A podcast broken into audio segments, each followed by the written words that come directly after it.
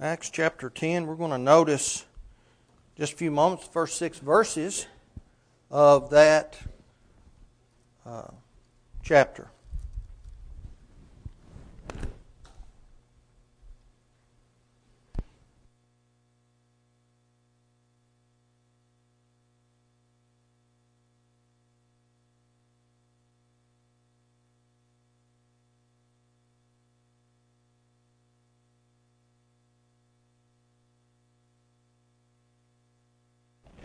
Seems to always work a little better if you have good batteries. Acts chapter 10. Acts chapter 10 deals with, or talks about, and recorded for us, a period of history of the early church that is extremely important. That particular conversion recorded for us in this passage, or the beginning of this recording, uh, is given much more attention and detail than even the conversions spoken of in Acts chapter 2. Those on the day of Pentecost were 3,000 people had obeyed the gospel. In our context, in the, the uh, uh, chapters, and actually uh, chapters 10 and 11 cover this, uh, we have one man in his household, as opposed to thousands of people who had obeyed the gospel. Now, up to this point in man's history, the gospel was preached only to the Jewish people, never preached to the Gentiles. And God had spent thousands of years preparing the world, and particularly preparing the Jewish nation once it came into realization, uh, for the great prophet of whom Moses spoke, Deuteronomy 18:15. Notice Acts 10 beginning with verse 1. There was a certain man in Caesarea called Cornelius, a centurion of the band called the Italian band, a devout man and one that feared God with all his house, which gave much alms to the people and prayed to God always. He saw in a vision, evidently about the ninth hour of the day, an angel of God coming into him and saying unto him, Cornelius. And when he looked on him, he was afraid and said, What is it, Lord? And he said unto him, Thy prayers and thine alms are come up for a memorial before God. And now send men to Joppa and call for the one, Simon, whose surname is Peter. He lodgeth with one Simon a tanner, whose house is by the seaside, and he shall tell thee what thou oughtest to do. And when the angel which spake unto Cornelius was departed, he called two of his household servants and a devout soldier of, of them that waited on him continually. and when he had declared all these things unto them, he sent them to Joppa. On the morrow, as they went on their journey and drew nigh unto the city, Peter went up upon the housetop to pray about the sixth hour. And then, of course, it continues, and we, we read about the vision that Peter had concerning the events that were about to unfold. The gospel, though, when we look at it, though up to this point in history it had never been preached to the Gentiles, was intended for the whole world. It was always intended for the whole world. The prophets spoke of a time when all the people of all the nations would come together into one place. They would be united into one body, and from that point they would spread out into the rest of the world. Isaiah promised, Isaiah 2, beginning with verse 2, he made a promise. He said, And it shall come to pass in the last days that the mountain of the Lord's house shall be established in the top of the mountains and shall be exalted above the hills, and all nations shall flow unto it. And many people shall go and say, Come ye, and let us go up to the mountain of the Lord, to the house of the God of Jacob, and he will teach us of his ways, and we will walk in his paths. For out of Zion shall go forth the law and the word of the Lord from Jerusalem. and it was the prophet Joel who foretold of the very events that took place, recorded for us in Acts chapter 2. He said, And it shall come to pass, whosoever shall call on the name of the Lord shall be delivered. For in Mount Zion and in Jerusalem shall be deliverance, as the Lord hath said, and in the remnant whom the Lord shall call. And Peter repeated those very words. Acts chapter 2, within his sermon on that great day, he said, But this is that which was spoken by the prophet Joel, Acts 2.16. But I want us to notice the way in which Isaiah and Joel talked about this great salvation that was coming. He didn't just talk about those who would learn about God, those who would learn about the great prophet of whom Moses spoke, but he talked about those who would be obedient to him, those who would enjoy the blessings of being in a covenant relationship with God. They would have to do something.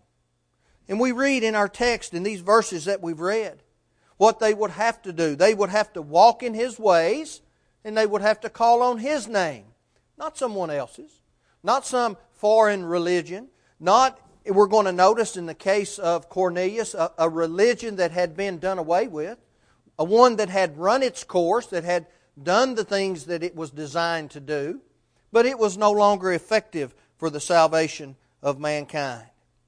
But someone asked the question, and they, we're going to notice Cornelius and what a what a fine individual Cornelius was and an upstanding citizen. And someone says, and we've all known people like this who was just a good man or a good woman. They'll say, well, what about so and so? He was such a good man when he lived in this world, or she was such a good lady when she lived in this world. I can't imagine heaven being a place where he or she is not residing. Well, there's no doubt those individuals must have been good folks. There's no doubt that there are a lot of people in the world who are good people. But I believe that is one of the very reasons that we have this account of Cornelius for us. Because we might ought to ask the question, and I've entitled this sermon, What a Good Man Did. We can learn from the actions of Cornelius in his house what a good man did. He was a good man, but he had to do something based on his actions, and we look at it, and we make this application to our lives today, and we need to be able to answer someone. We need to be able to explain in a loving way, in a very scriptural way. Someone may be a good person, but they may still be lacking in some areas that need to be addressed.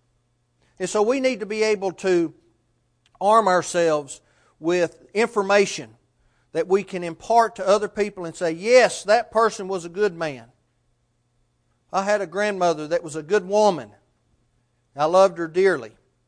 She never obeyed the gospel. That doesn't take away from her high character. That doesn't take away from the fact that she loved her family. But it does point to another fact. She never did do what the Bible instructs us to do. She was a good woman, but she was a lost woman.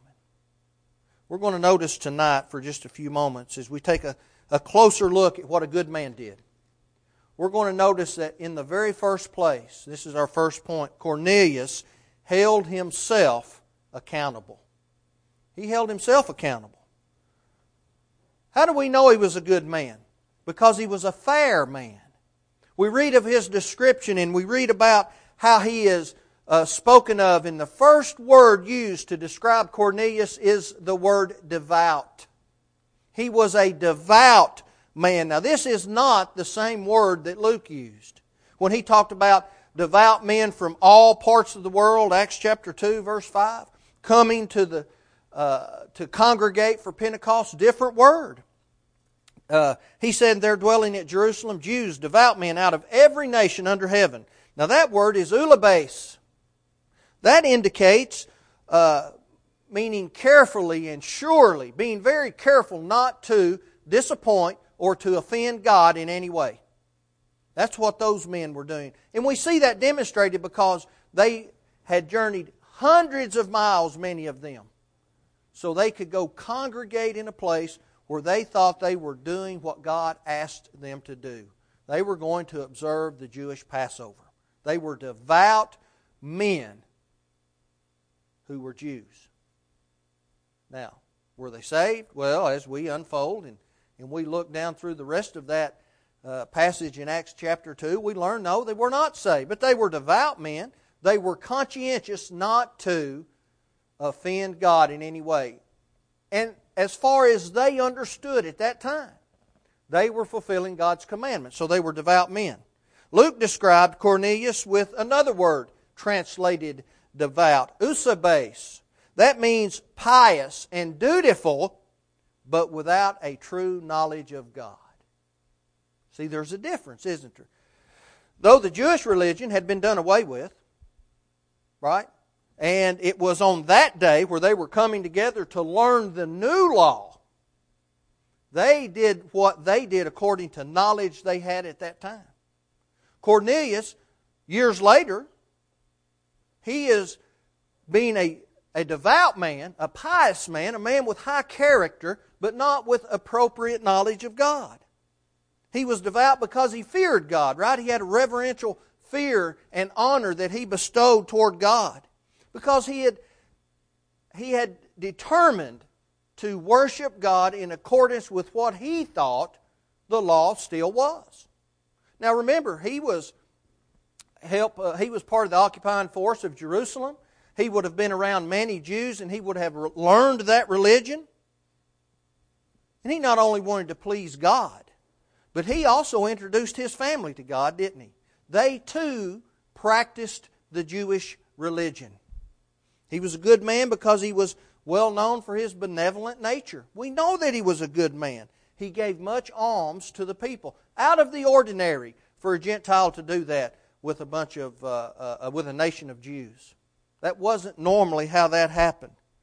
There's a great contrast between him and what those people would have normally been used to in their interaction with an occupying force. He was a good man because his prayer life was extremely important to him. He observed the Jewish prayer times and he persisted in prayer, prayed always. That was a part of his life. We know that he was a good man. Now, that fact tells us that he was either a proselyte or, I believe, a stranger in the gate. He had converted to that Jewish religion, maybe not to being a, a, Jew in the sense of a proselyte, but he followed after that doctrine. And God made uh, uh, uh areas where uh, an individual could do that. Now, I want us to keep in mind uh, Cornelius was a man of prayer. That's very important to understand. He was a good man because he had a good reputation. The Jews understood who he was, and they spoke highly of him, and that was absolutely out of the ordinary because the Jewish people were not permitted to entertain or to be in the company of Gentiles. Because he was fair, he wanted to find the source of knowledge. He wanted to find out, he wanted to be sure what God had in store for him. And as we noticed during one of his periods of prayer, about the ninth hour, that'd be about 3 o'clock in the evening, our time, he saw a vision. An angel came and delivered a message to him and spoke to him and, and gave him some information. And of course, at that time, it wasn't uncommon for God to either speak directly to or to send a messenger to those who were not in covenant relationships with him. Oh, he would speak directly to, to his prophets or his priests or whatever the, the case may be, a judge, but he also spoke to the Gentile world. He spoke directly to many of them. We remember Nebuchadnezzar. God spoke directly to Nebuchadnezzar, king of Babylon. We remember Laban, Jacob's uncle. He wasn't uh, a follower of, of God, he was an idolater. God spoke to him, he gave him some information. We remember Hagar. Hagar was, was not a follower of God, lived in the home of Abraham and Sarah, but God spoke to her, God cared for her. And so during the period of the miraculous, God would speak to people. I want us to, to, to note, I believe it's important that this angel also, he didn't just appear before this man and say, hey, uh, you, by the way. He called him by his name, didn't he? God knows us by our names. He knows each individual. He understands where we are in relationship with Him. And this angel delivered a, a must have been a heartwarming message. He said, Your prayers and your alms, they've come up as a memorial before God. God knew what a good and moral man Cornelius was. He knew of his character and his uprightness. He knew that Cornelius wanted to sincerely serve him. He understood all of that. But understanding that he was a good man, God knew something else. He still knew that Cornelius needed to hear the words by which he and his household could be saved. Why would Cornelius be in need of hearing words whereby he could be saved? Let's think about it. He's a good man. We've talked about the things in which he was involved, his high character, his great morals, his love for, for family and fellow man. So, why would it be that such a good man would need to hear words by which he could be saved? Well, the answer is, is pretty obvious, isn't it? Because he wasn't saved. He was a lost man, in fact, wasn't he? He wasn't on the road to heaven, he was on the road to hell. Not because he was a bad person, he was a good man, but because he wasn't an obedient man. Now, to Cornelius' credit, he had never heard the gospel preached, but he still wasn't saved. His high standards of morality, his kindness to others, his good character couldn't save him. Oh, that's a, that's a, a high mark for him. A great example for the rest of us, but it could not save us. Like Saul of Tarsus, all those prayers that he offered up to God couldn't save him. He was a man of prayer. Prayer won't save you, initial uh, salvation. Prayer won't do it. God sent a man to Cornelius just like he sent a man to, to Saul of Tarsus to preach the gospel. Cornelius held himself accountable. Cornelius understood what it meant to be a good man. That's why he lived the way in which he lived. But, but what if Cornelius had simply stopped there? What if he had realized, okay, I understand that there are some things I need to do. There are some words I need to hear so I might be saved. But what if he hadn't sent those three men for Peter? What if he had just simply continued doing what he was doing, taking that information and not really done anything with it? But see, that's not what a good man did, was it? A good man held himself accountable. But we're going to notice, secondly, and this is our second point a good man acted on the information that he was given. The, the angel commanded him, Send men to Joppa, go get Simon, whose surname is Peter. He can tell you what you need to hear so that you might be saved. And what did Cornelius do? Did it immediately. He did not procrastinate, he didn't wait. I can remember of the times I've been in India, it would be so frustrating because as a culture, they do nothing right now. That's just their culture. They don't do anything right now. They got to go talk to the family and they got to consider it and they, they have to think about it and talk to the, to the chief of the village and they have to do all sorts of things and it's very frustrating. You'll sit down, you'll have a Bible study, and they'll agree with, with, with whatever it is that you're telling them. They may be coming out of a denomination, they may be coming out of uh, Hinduism or any number of, of things of which they have uh, turned their belief system. And they'll look at a passage, and, and I've had them look at me and say, I've never heard this before. I didn't know that's what God wanted. I said, Do you read it for yourself in the Bible? Yes. Do you believe it? Yes. What are you going to do? I got to go talk to my family. You know. But that's not what a good man did in our example, is it? I'm not saying those people aren't good people. But I'm making the point. We talk about someone being a good person. What did this good man do? He acted on what God gave him to do. He did not procrastinate, even though it was late in the evening. That's after 3 o'clock. He had a, a, a, a journey, those men did, of, of 30 miles if they went the coastal highway to Joppa. That wasn't the normal route, so they probably had much longer than a 30 mile trek. And they're uh, likely on foot. Wasn't a small journey for them, but they headed out immediately. Cornelius did not procrastinate because he had he he acted. He had to do something. But what he did do was put his plan into action, didn't he? He didn't just listen. He didn't just get excited and say, Boy, we need to do something. We can talk about making plans all day long until we do something about those plans. It doesn't matter, does it? His plan was to send them immediately. He didn't have to think about it. He didn't have to go talk to his family.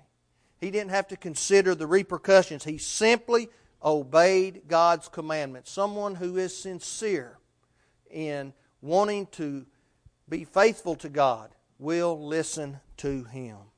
Cornelius is a good example of how we ought to treat those around us, too. When we learn something, what did Cornelius do? Well, he sent these men, and as they had gone to get Peter, he understood about what time they would return. And so he gathered up a whole house full of people, didn't he? He wanted his family there, he wanted his friends, his near kinsmen. He wanted them to hear the message of life the same as he was about to hear the message of life. What a great example for the rest of us. And when Peter entered the home of Cornelius, Acts 10, verse 27, he found many that were come together. They were come together specifically to learn what they needed to do to be pleasing to God. I think it is so important for us to always remember it is paramount to our Christian lifestyles for us to share the message of God with the world. Can you think of a more important subject to share with someone? If we had a cure for some debilitating disease, I think we would probably be working night and day to share that. If we had a cure for cancer, or we had a cure for AIDS, or we had a cure for any number of problems and ailments and maladies, I believe that there's not a one of us here, if we could cure people from those diseases, would not be working night and day to share that information. We would throw a tent up at the hospital, wouldn't we? We'd just go from room to room if we were able to cure a problem. We have the cure for the greatest problem that man has ever known. But as we look at this account of Cornelius, as it unfolds right before our eyes, and, and we're understanding what this good man did, he held himself accountable. He acted upon what information he had been given, but most importantly, maybe the most important part of this whole account as, as we look at it, this is our third point, he accepted what was shown him to be the truth. He didn't just take someone's word for it. He accepted because he was shown the truth. It was demonstrated to him. For God's message to be beneficial to a person, you have to be able to sit down with them and, and they have to want to know what the Bible says. They have to have an open mind. They have to have a soft heart. They have to be genuine in exactly what their desires are. When we read about the parable of the sower, and the sower goes out and he's sowing seed, and, and the seed falls on the, the hard ground where everybody walks. It falls in the stony ground, on the thorny ground. Some of it fell on good ground. Well, that in the pathway that was hard, the bird came and ate it, and that was Satan, later on described to us as snatching the word out of the hearts of the hearer. You have those who the seed had fallen into the, the stony ground. Now, that's not like a rocky full of rocks, that's a, that's a, a, a stone layer with very shallow dirt on top of it. And that seed would come up, but, but they couldn't take root. And then it just finally withered. It didn't have a good foundation. Then you had those that were was sown into the thorny ground and it grew up, but along with it grew up the thistles and the thorns, and, and eventually all those thorns choked it out. That's the cares of this world. Jesus explained choking that out. But see, that that fell into good ground, it was cultivated. It was good soil. We have to have good soil if we're going to grow the Word. And that's what we have to have. We have to have an open mind. Cornelius had opened his mind to what God wanted him to do, and he wanted to do that. As we look at the, the teaching, he learned about Jesus' earthly ministry. He learned about the things of which he taught while he was up on this earth. He, he, he learned about the power of God being demonstrated through him, the power of the Holy Spirit. How he went about doing kind things and nice things for people. How he went about healing the sick. He learned about all of those things.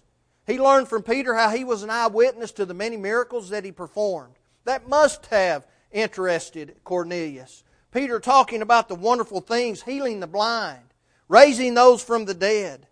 He talked about how those very actions had fulfilled the Old Testament prophets, of which Cornelius was a believer.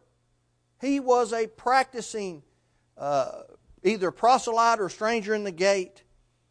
Finally, he would have learned about how the world rejected Christ, how they mistreated that man, how they murdered him, hung him on a cross, but most importantly, he learned how three days later God, through his infinite power, brought that man back up out of the grave. overcoming death itself, defeating Satan, and giving all of us an opportunity to obey the very gospel that Cornelius heard. Can you imagine what an eye opening experience? He would have learned how Christ endured, but what he gave the world instead. Now, that wouldn't be the first time that Peter contrasted those two things, right? He talked about that very thing in Acts chapter 2 and in Acts chapter 3.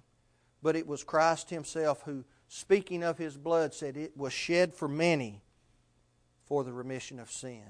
And when Cornelius would have connected those dots, he would have understood it was the very blood of Jesus that would allow him at that time, with his open mind, would allow him to accept the truth that God had delivered to him. Cornelius was going to gain victory, he had to accept a few things. He had to accept the fact that it was through Jesus that salvation comes, not through the Old Testament, not through the Jewish religion. Jesus must be accepted, right? There's a reason for that.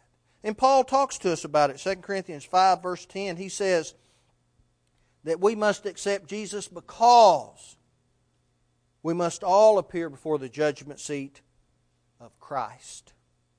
We're not going to appear before the judgment seats of the prophets. Oh, they were great men. They were godly men. They're not going to judge us. They're going to be judged the same as we're going to be judged. We're not going to stand before the, the, the good kings of Israel. They're going to be judged the same as we're going to be judged. We're not going to stand before the, the judges that ruled over Israel during that period of time in their history. They're going to be judged as well. See, we're going to appear before the judgment seat of Christ that everyone may receive the things done in his body according to what he has done, whether it's good or bad. All who live now, all who have ever lived, will be gathered around the same bar of judgment. Cornelius had to understand that. See, he would have been, been at this point hearing the message of Jesus and seeing how it was being fulfilled. All those prophets and all those prophecies, how they came true in the man Jesus Christ. Cornelius had an open mind to the gospel plan of salvation, and that is why Peter made an order. He ordered, didn't he? While he was still preaching the very words of life, something happened. Something interrupted him as he spoke those words, and it was the Holy Spirit interacting directly with Cornelius and his family. We remember what happened. We read Acts chapter 10, Acts chapter 11, and we see that all of a sudden, as this was going on, Cornelius and his household began to speak in a foreign language. They began to speak in a language up to that point they'd never uttered. They hadn't been trained in this language, this tongue. We know tongues and languages are the same because of Acts chapter 1. Luke recorded for us the Holy Spirit came upon Cornelius and his household, and they began to speak in foreign language. Acts 10, beginning with verse 45. Do you know that is only the second time in the history of man, and the last time, that the Holy Spirit ever interacted with someone directly and individually? He did it on the day of Pentecost when he uh, when the, the apostles were baptized in the Holy Spirit, given the abilities which they had. And it happened these many years later at the house of Cornelius. Only two times it's ever happened. Do you know how we understand that? In chapter 11 of Acts, and Peter is, he's gone back to Jerusalem because to explain what had happened. And he said the same thing happened to them that happened to us on the day of Pentecost. He didn't say the thing that happened to, to uh, family so and so here just last week. He had to go all the way back to the beginning. In fact, that's what he called it. At no time, before or since, other than on the day of Pentecost, has that happened. Anytime we see or we read about someone performing a miracle in the New Testament, it was because the apostles transferred that gift to them through the power the Holy Spirit had given them. The Holy Spirit never descended on anyone and interacted again like that. Now, why was that miracle necessary? Because Peter would have to go back to Jerusalem. He would have to explain himself. There was a big uproar, and we read about it in Acts 15 about the uh, elders of the churches coming together and talking about this idea of Gentiles coming into the uh, into the kingdom, being accepted into the church. That was the purpose of the miracle. That's the purpose of any miracle that has ever been worked was to demonstrate that that individual, that message was from God. Those people that had come with Peter, Jews, they were Jewish, they weren't Gentiles. They had gone into the house of a Gentile and they saw them perform a miracle. That demonstrated to them that God had accepted them into the family. It now had come time to spread the gospel to the Gentile world. And thank God for us that that happened because we're not Jews. Now, again, remember the purpose for Cornelius sending to Peter to hear words by which he might be saved. And that's when he made that order. He said, for them to be baptized in the name of the Lord. After they had spoken with these tongues. The baptism of the Holy Spirit didn't save them. That's not what did it. It's the one baptism in Ephesians chapter 4 that Paul speaks of the baptism of water for the remission of sin. He heard how he and his family could gain salvation, and that's what he wanted. Why? Because he was a good man. Had to be added to the Lord's church, Acts 2:47. He knew that was the only way into salvation. He understood that, that when we're when we're added to the Lord's church through the process of baptism, that's where we contact the blood. That's where we receive forgiveness. It should be our prayer that all the people of the world follow the example of this good man as he heard the word. He repented of his past sins. He stopped being a, a follower of the Jewish law. He confessed Christ as King and Messiah because he had to. We know that he did it, or else he would not have been saved.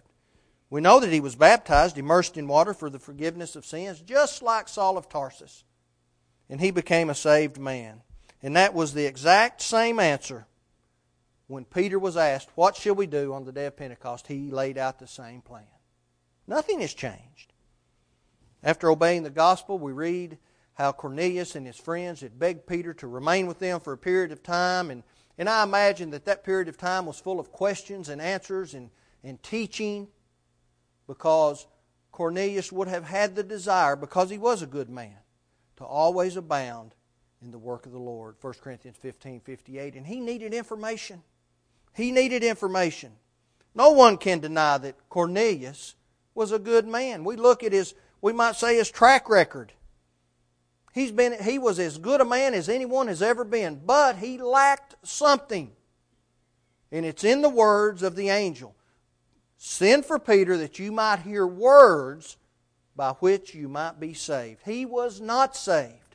He was a lost man. But after Peter visited, he became a saved man. But it wasn't through prayer. He didn't pray his way into salvation. He didn't work his way into salvation. He did a lot of good things. He simply couldn't get there by being a good man, and neither can we. Consider those things as we think about heaven, as we think about being faithful to God. We think about His plan of salvation and the way in which we, we gain entrance into the body. Think about that as we consider the idea of, of having to repent of sin after having obeyed the gospel. Maybe we slip up in this life. We want God to forgive us, and we do that through repenting of that sin, confessing that fault, whether publicly or privately. If it's done publicly, we have to confess it publicly. We have to acknowledge it. If it's done privately, we confess it, we acknowledge it privately. That's what God wants. But consider those things as we stand and as we sing.